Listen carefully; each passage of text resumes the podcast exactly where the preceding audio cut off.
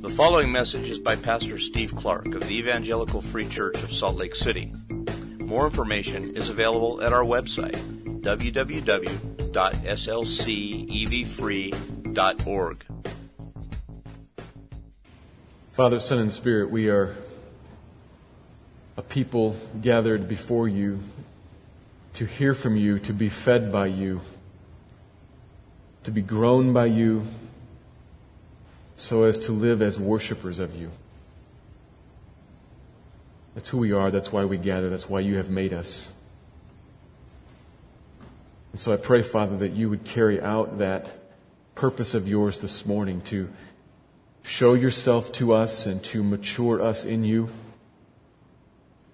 to make us more like your Son. That's our, our great need this morning and every day in all of the issues and all of the aspects of life that we face, and, and they are many and varied. It all boils down to our need to be conformed to your image. We were made in your image.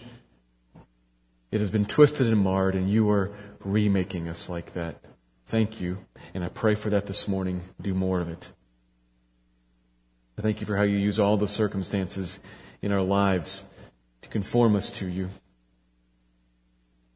I thank you that you are near and gracious and kind. Thank you for your hand shown and seen in various ways with, with the quarter family this week. Lord, as we've just thought about some of the ways you worked out appointments and, and availability of different doctors, I just say thank you for that. We are a people who look to you for still more, and so we pray your hand would be on them and on Ben in particular as he faces illness, that you would be on that family, near, present, kind, gracious, merciful, and strong. I pray that you would bring healing, that you would bring wisdom in coming days with more doctors and more tests, and that you would be seen in all of it as good and wise and strong. Draw them, and through them, draw others to you. That's our need, Lord, that you would draw us to you and make us like your Son. So please do that in life. Please do that with the text this morning. Illumine the issues that are in it. Father, would you commission your Spirit to move through the room now and gather us together, grab our attention and fix it on you, bring out of this passage what we need to see. Pray that you'd give clarity to my words, Lord. Give clarity to what I say. Cause what is most important for each individual to rest in them. Spirit of God, take it and illumine your scriptures. That Christ our King would shine, that we would be changed by him. That's our hope, Lord, that you would grow us up. So make us a people pleasing to you for your honor and for our good. And I pray this in the name of Christ, the Savior and the King. Amen.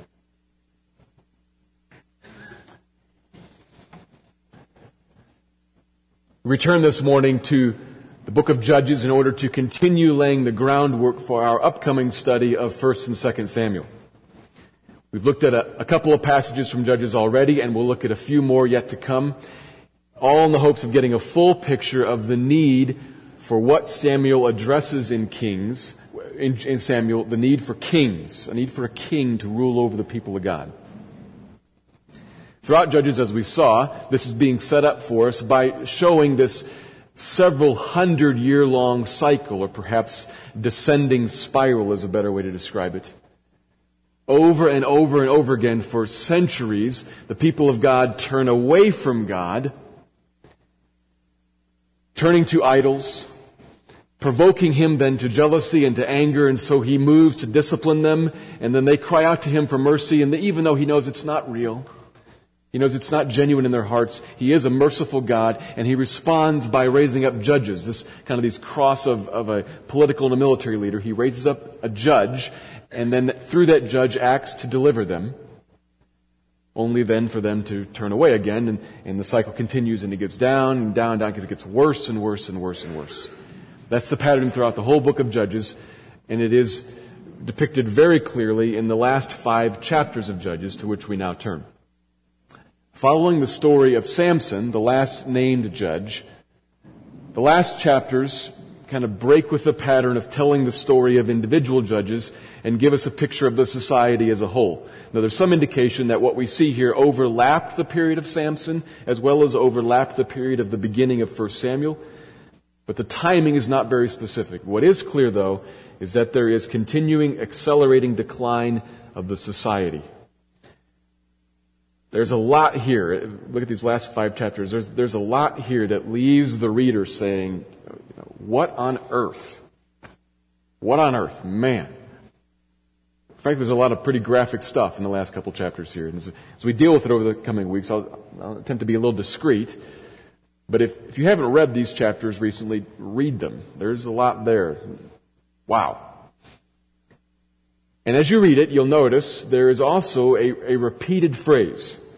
Something that God sticks in there in certain places so that as we, the readers, say, What on earth? He answers that exasperation on our part by pointing something out. Four times he says this, slightly different ways. What on earth? Well, you know, in those days there was no king in Israel, and everybody did what was right in his own eyes. Wow, what on earth? Well, you know, in those days there wasn't a king.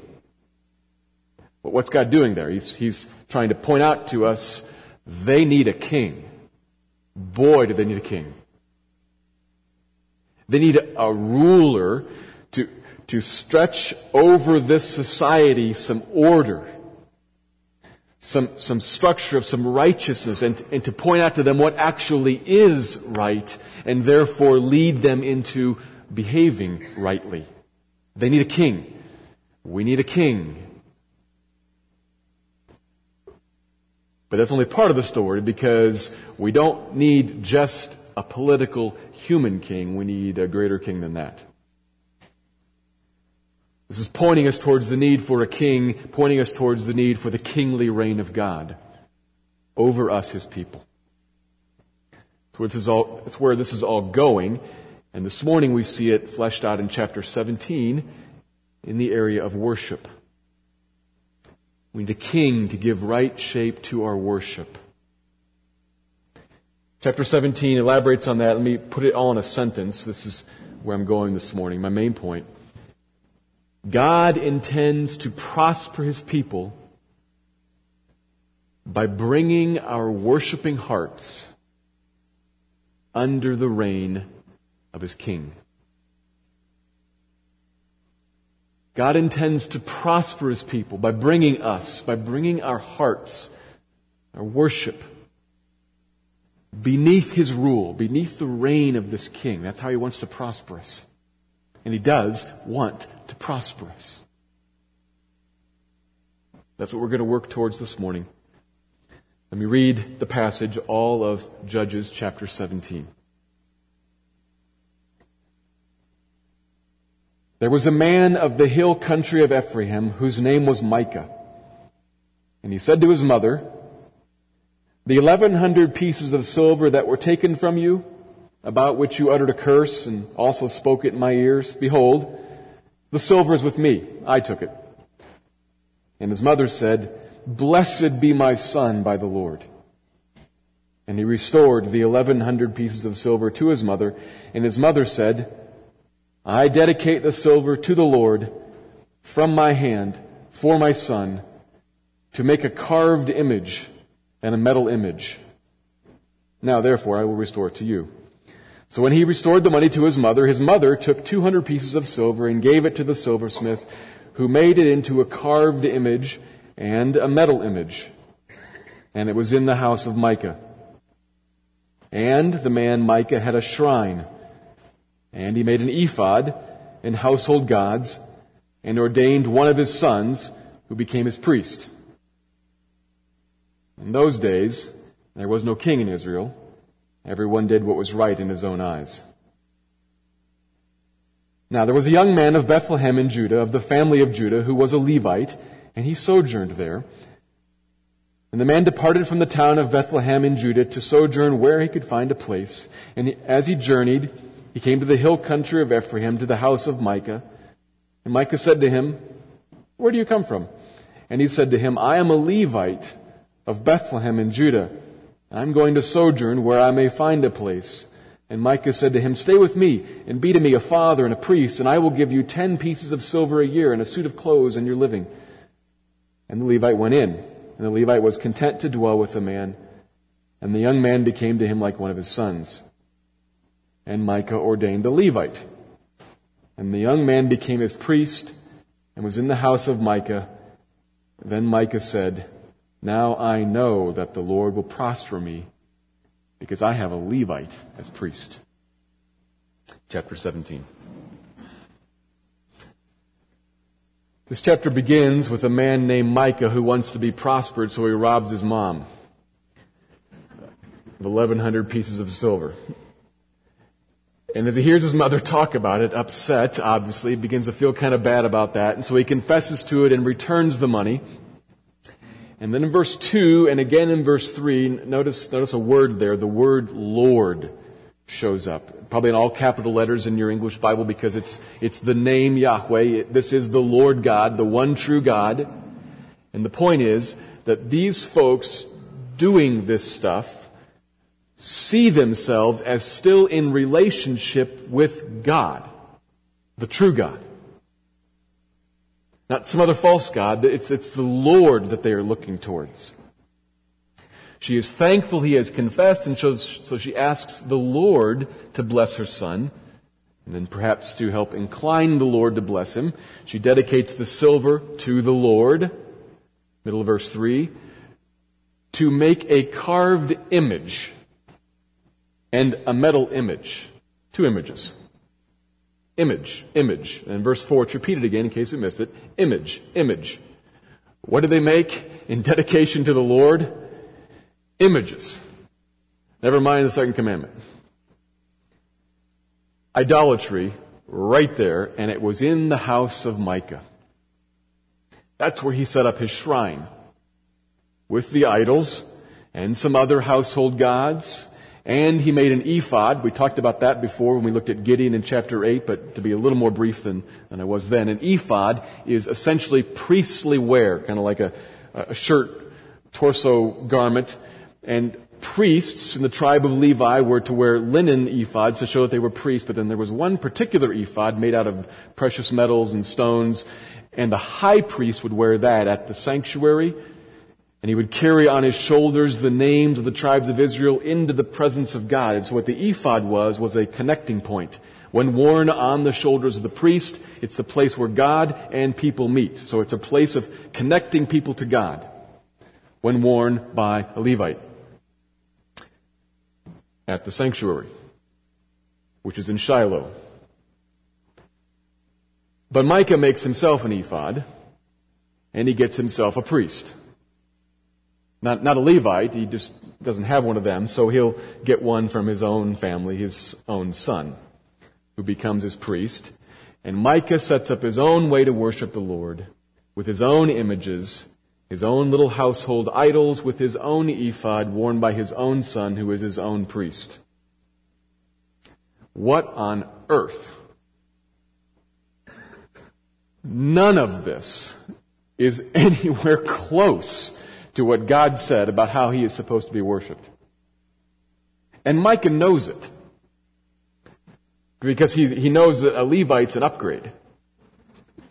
He, he knows what he's supposed to be doing, what it's supposed to be. Am I in a concert or something? he, he knows it. But, you know, la- lacking a Levite, he'll do what he can do and make his own deal. And we just look at that and say, wow. And then God says, well, you know, in those days there was no king. And so everybody did just whatever they wanted. Whatever seemed right to them. However they thought they could approach God and worship Him, whatever fit their, their personal agenda and the resources they had at hand, that's what they did. So we know what Micah has deemed right in his eyes and what he has done, but we don't yet quite know why until the next paragraph and a few more details come up as a random Levite wanders by.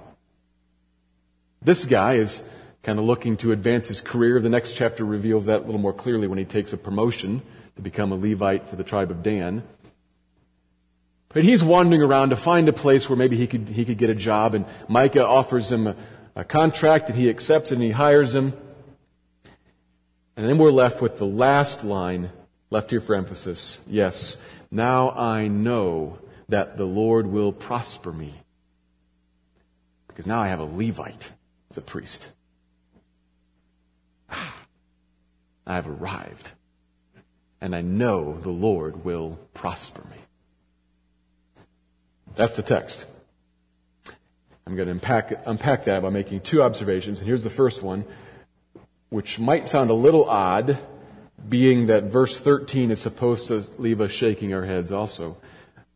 But I'm going to pick up that word prospering. Here's my first point.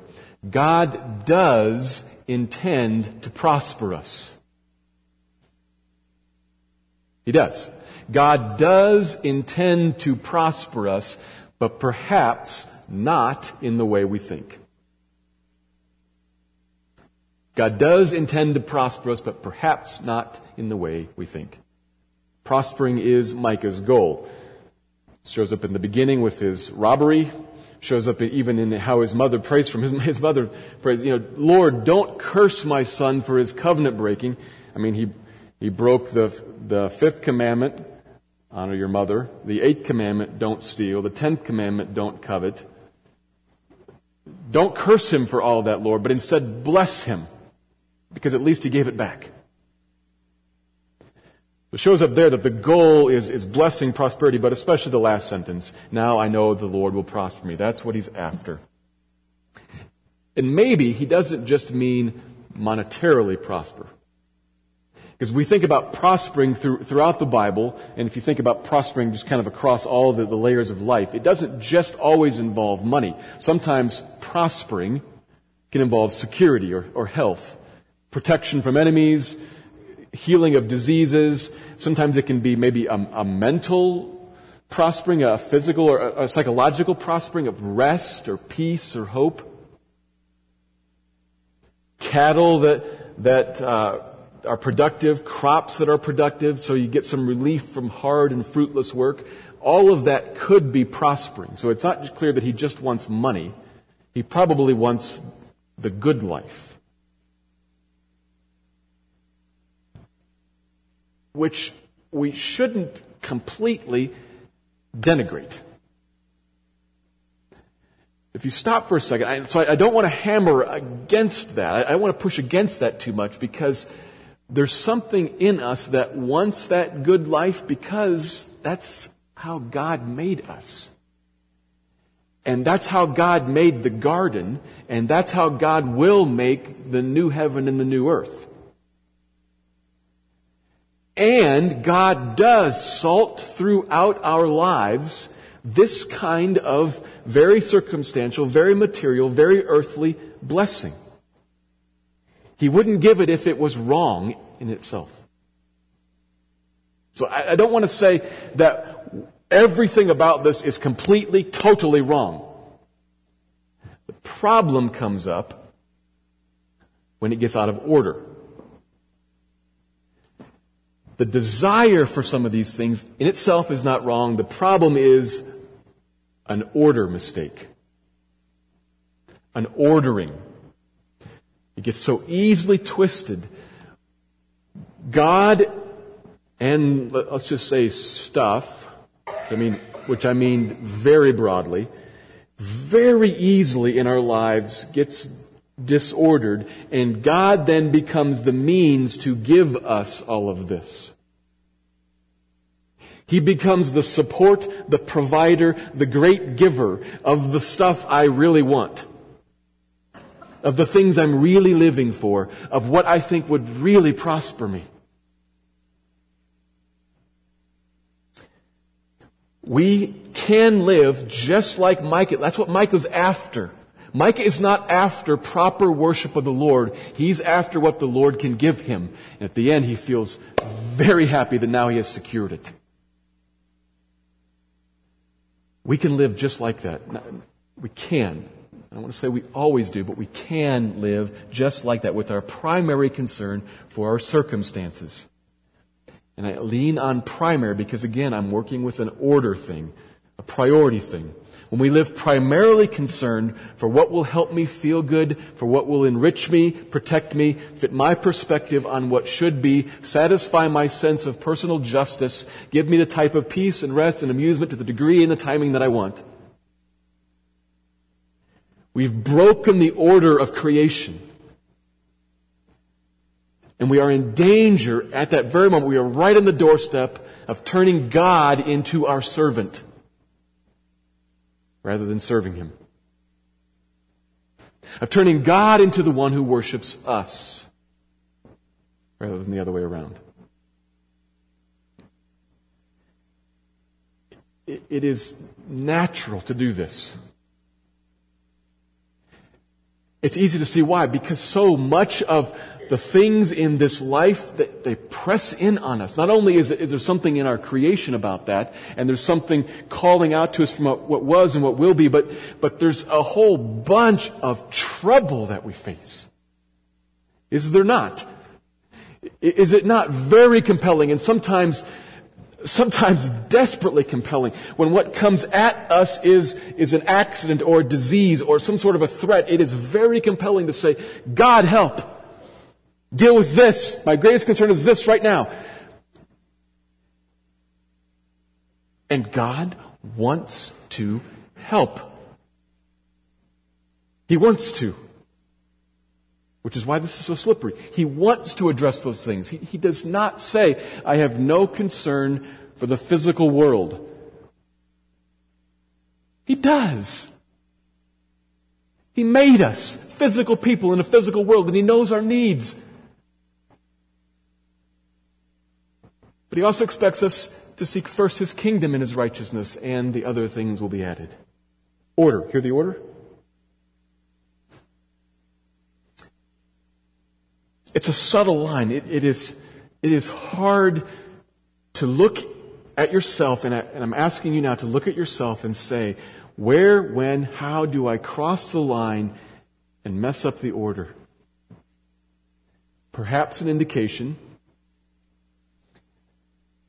Perhaps an indication might be I've crossed the line and I am seeking the prospering in these circumstances as my primary goal. Perhaps the indication is how you deal with God after He prospers you in those ways.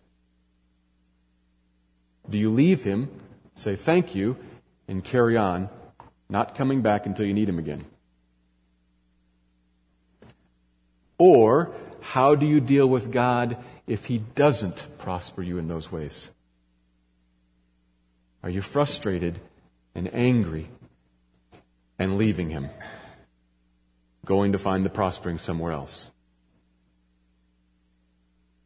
Maybe that can indicate to you, maybe that's a sign. But it is, it is wrong. Brothers and sisters, it is, it is wrong. When we turn God, who should be our primary concern, our greatest focus, we turn God into the servant of the things we're really after. We seek the giver only to get the gifts. That's wrong, but that's not the greatest problem here. The greatest problem maybe I'll use the word tragedy. The greatest tragedy.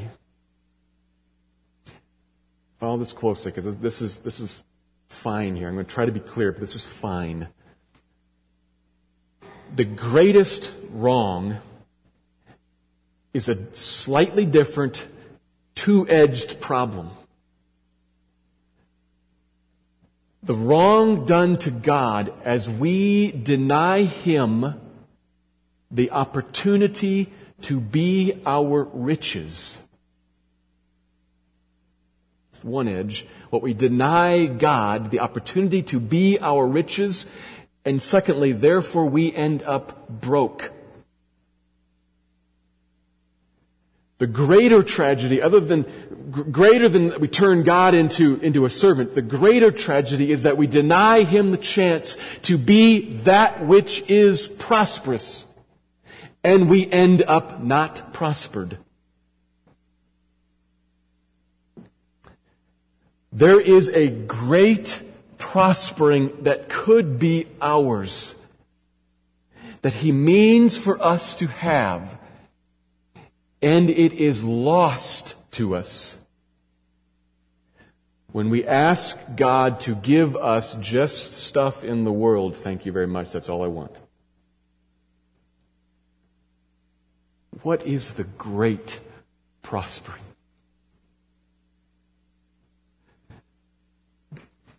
Do you know Psalm 4? Particularly verses 6 and 7. Jot them down. Look at it later. Psalm 4, verses 6 and 7. There are many who say, Show us some good. Plenty of people say that. And the psalmist says then to God, Lift up the light of your face upon us, O Lord. Shine your face on me, O Lord. And then he says, this is verse 7 of Psalm 4, You have put more joy in my heart than they have when their grain and wine abound. They have all of the stuff one could want, and I have more joy because your face is shining on me. Show us some good, say many people. And the psalmist says, yes, I agree with that. Show me some good. Cause your face to shine on me. That is more joy than all the abundance of this earth. The great prospering for which he made you, that which you need, that which would be more joy to you than everything else, is to have the face of this good and gracious God shining on you, to commune with him. Do you know Psalm 4? Not just in your head, have you experienced it? More joy. Sure, the joy of this stuff. Okay, more joy. I want more. Shine your face on me, O Lord. That's what's missing. When we turn God in just, into just the one who gives us the grain and the wine. More joy is lost, and I end up impoverished.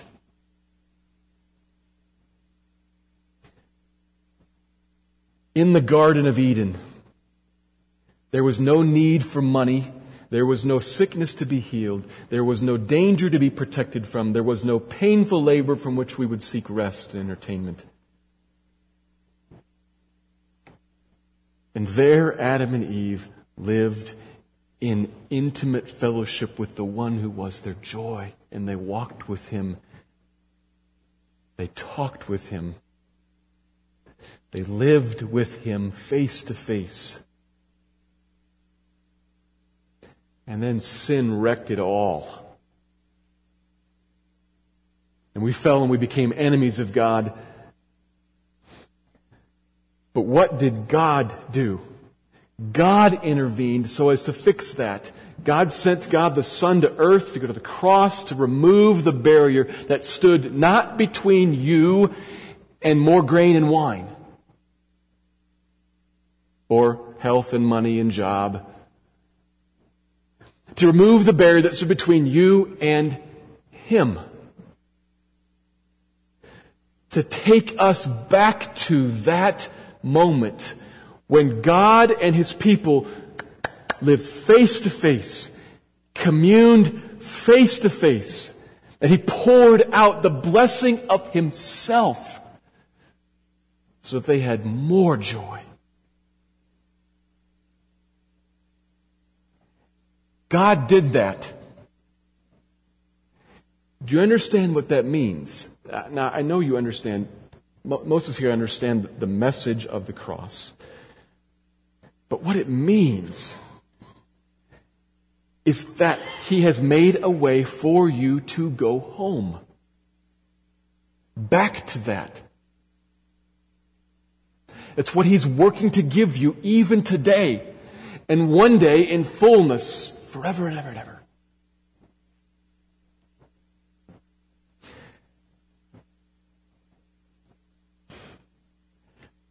We have to understand what really prospers us. The, the, next, the next piece I'm going to talk about explains some of how we get there, but we have to understand what really prospers us. And you have to understand that God Himself is after that for you. He is not against your good. He is not against your joy. He is not against your prospering. He's for it more than you are. Which is why He says, Come to me. Come to me, all you who are weary and heavy laden. I'll give you rest. Come and be prospered. He wants to, but maybe not in the way that we often think. He wants to prosper by giving Himself to you, communion with Himself. How does He do that? How does that happen? Well, that's the second observation. So here's the second point. Only God's King can enable us to draw near to God properly for our prospering. Only God's King can enable us to draw near to Him for our prospering. That's the implication of verse 6, which is right in the middle of the passage. It's kind of put there in the middle to emphasize it. And it follows right on the heels of, of verses 4 and 5 where Micah has those silver images and the idols and sets him up in his own house and his shrine with his ephod and his household gods and his self-ordained priestly son. Clearly idolatry is a problem here. Micah's got that problem. But notice, as we've already mentioned, he hasn't adopted an, an idolatrous worship style to the exclusion of the Lord. He, he thinks it is the worship of the Lord, which is an important point for us to, to think about and to understand. In a very real way, Micah is thinking inside and maybe speaking out loud, I am worshiping you, Lord. I am doing something that you favor and therefore will look upon me in favor. That's what he's thinking. That's what he's maybe even saying. But the Lord is saying, no, you are not. How can that be? This is important because what, what it means is that a person, yea, even us, can sit in church and with our mouths and even in our hearts be thinking, I am worshiping the Lord. I am in some way walking in a way that pleases Him and would incline Him to favor me. And God may say, no, you're not. How can that be? Well, let's think about it. This is idolatrous in the in the sense that, like all idolatry, what Micah is doing is starting with himself and determining from the beginning what he finds right in his own eyes, what he finds permissible, acceptable, doable in his own eyes, and then deciding for God that that will be good enough, that that will be acceptable. He's putting it onto God. It's where all idolatry starts with me. What I deem right and appropriate. That's what Micah is doing here. This is of great importance to us because we still do this. Let me explain how.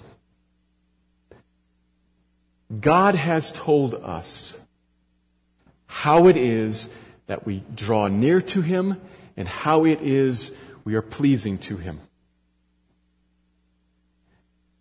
Jesus said, I am the way and the truth and the life. No one comes to the Father but through me. So from the very beginning, the only way that anybody on earth, anybody born on earth, draws near to God in a way that is pleasing to Him is through Jesus and specifically through faith in Jesus' cross. Any, any other claim that I am worshiping the Lord, the, the God of the Bible, that I am worshiping Him in some other way, in any other way that is not completely and totally a trusting in Jesus' cross is in fact not coming to the Lord and not worship of Him. I just need to clarify that. Most of us understand that. That's where it starts for us. Keyword, faith in Christ. But Christian, every day now, every day now, same thing for us. How today do we draw near to God in a way that pleases Him? Faith in Christ. Same. So that happened once, once, and then every day afterwards.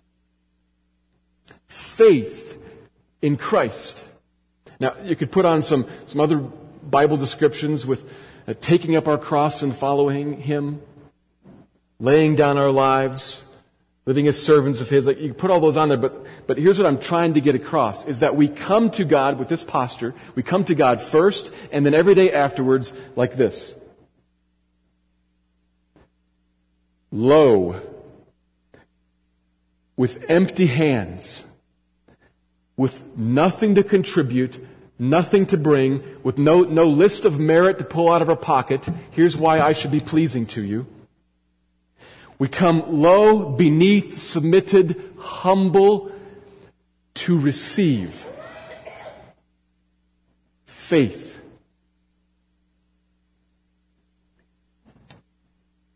It is impossible to please God apart from faith. Hebrews tells us that. But watch what we do.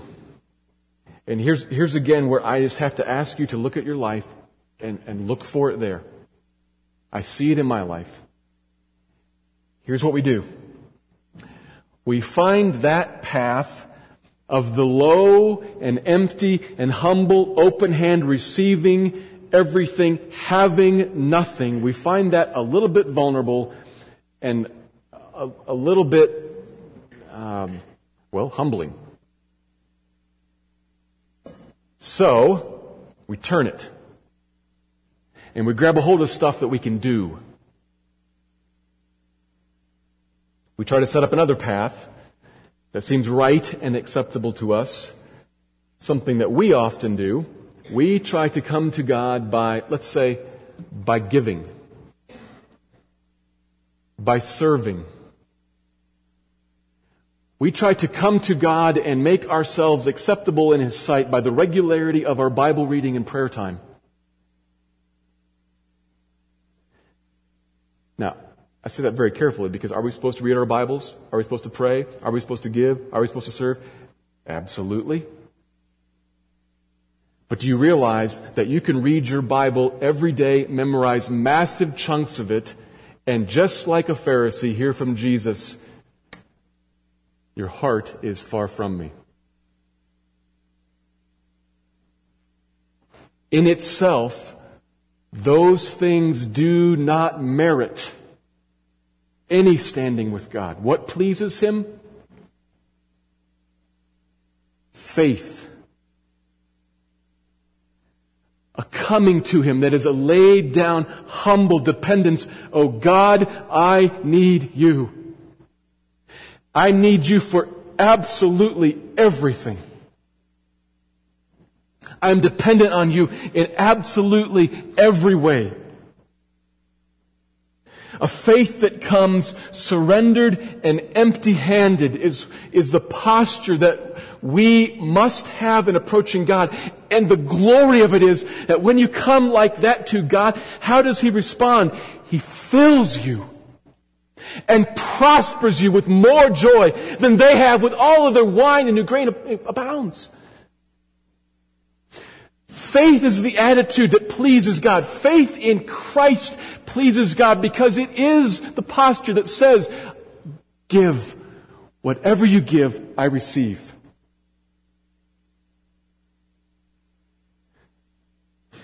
So, I want to be clear. I want to be very clear that I am not denigrating, I, am not uh, attempting to speak negatively and diminish the, the role of reading your Bible.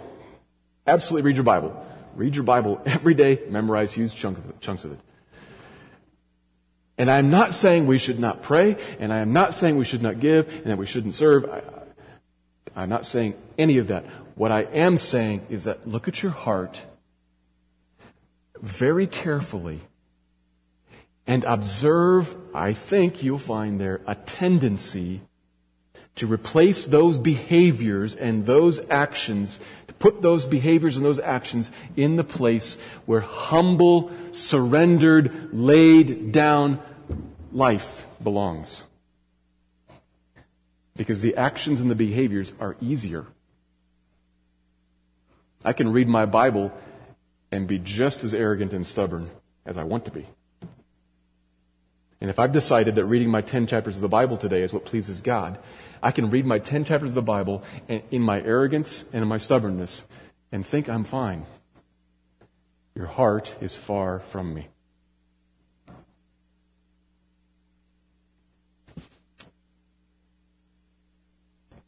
It is impossible to please God without faith. We come to Him.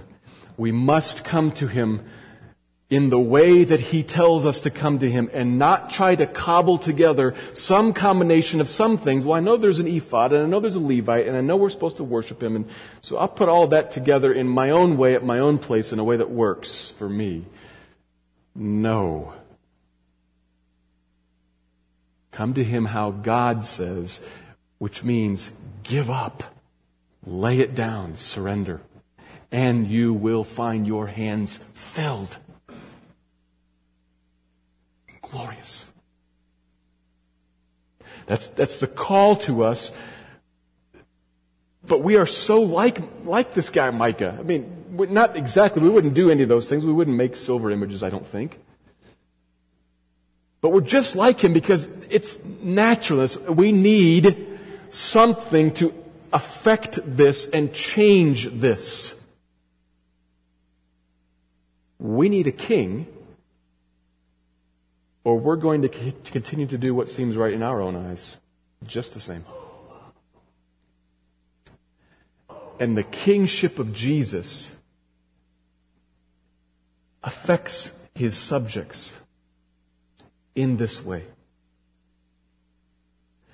As the kingship or the reign of Jesus spreads over your life, his spirit living in you works, works, works, works to change you, to persuade you, to incline you to trust. How does he do that? Well, particularly by showing you, and I mean not just physically showing you a picture of, I mean, I mean illuminating for you, often in conjunction with the pages of the Bible sometimes in conversation with a friend over a cup of coffee, but by showing you a cross stained with blood for you, a tomb empty, a whole, a, a book full of promised blessings for you, the riches of Christ particularly the Spirit of God woos you to believe by showing you truth and saying, for you, for you, for you, for your good, and by showing you error and saying, danger. It's a lifelong process. But this is the reign. This, this is the king's work. He works on the inside, not just by decree from the outside, thou shall or shall not. But he works on the inside and inclines us to see and to believe and to trust. But you have to take a step. You gotta make a decision to trust him. So, where all this ends, I suppose, is by me kind of putting this in your lap and saying, faith pleases him. Faith is what brings you to him, is what binds you to this one who will prosper you. Will you trust him, yes or no? Maybe for some that's, that's a, a, first time, will you trust him? But for most of us, that's a, will you trust him today? Will you trust him with, fill in the thing, will you trust him with your work situation, with your health situation, where, where you're tempted to turn God into a provider of something else? Wherever that is, whatever that is, right there, will you trust him? Yes or no?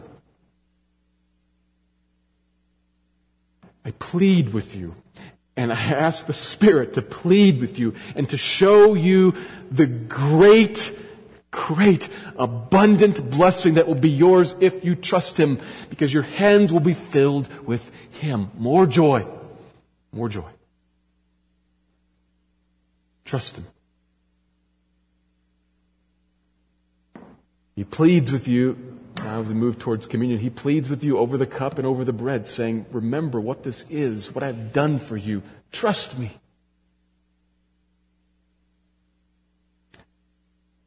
So, as we move towards that, let me pray. I'm going to pray that he will move on you to adopt that posture of faith before him. Let me pray.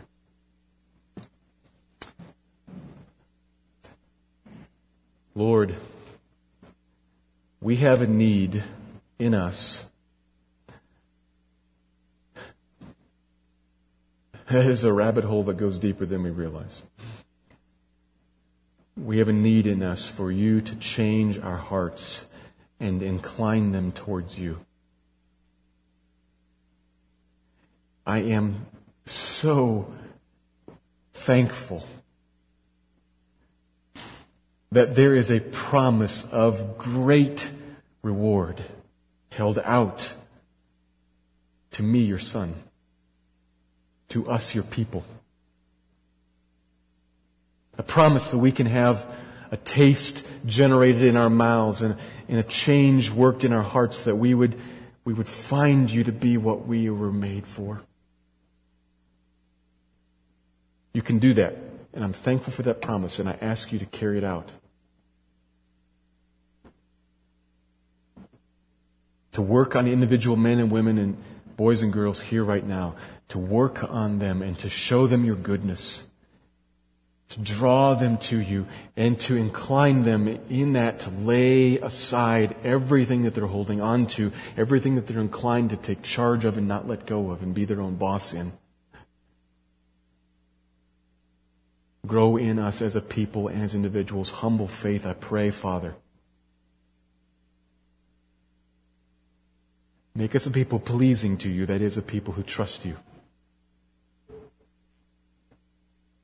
We look to you for that. We have not the power in our own hands.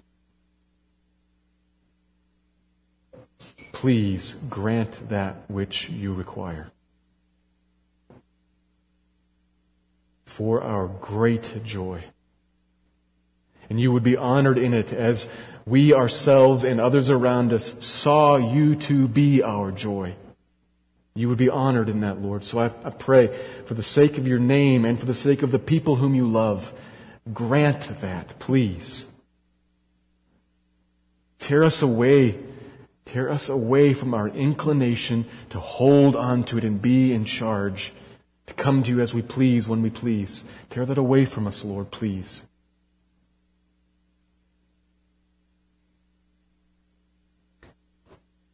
Our need is for you.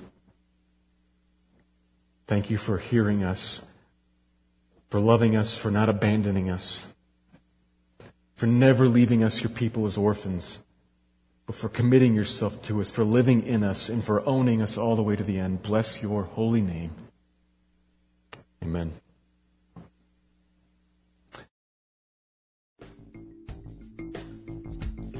Thank you for listening to this message by Pastor Steve Clark of the Evangelical Free Church of Salt Lake City in Salt Lake City, Utah. Feel free to make copies of this message to give to others, but please do not charge for these copies or alter the content in any way without permission. We invite you to visit our website at www.slcevfree.org or call us directly at area code 801 943 0091. Our mailing address is Evangelical Free Church of Salt Lake City, 6515 South Lion Lane, Salt Lake City, Utah, 84121.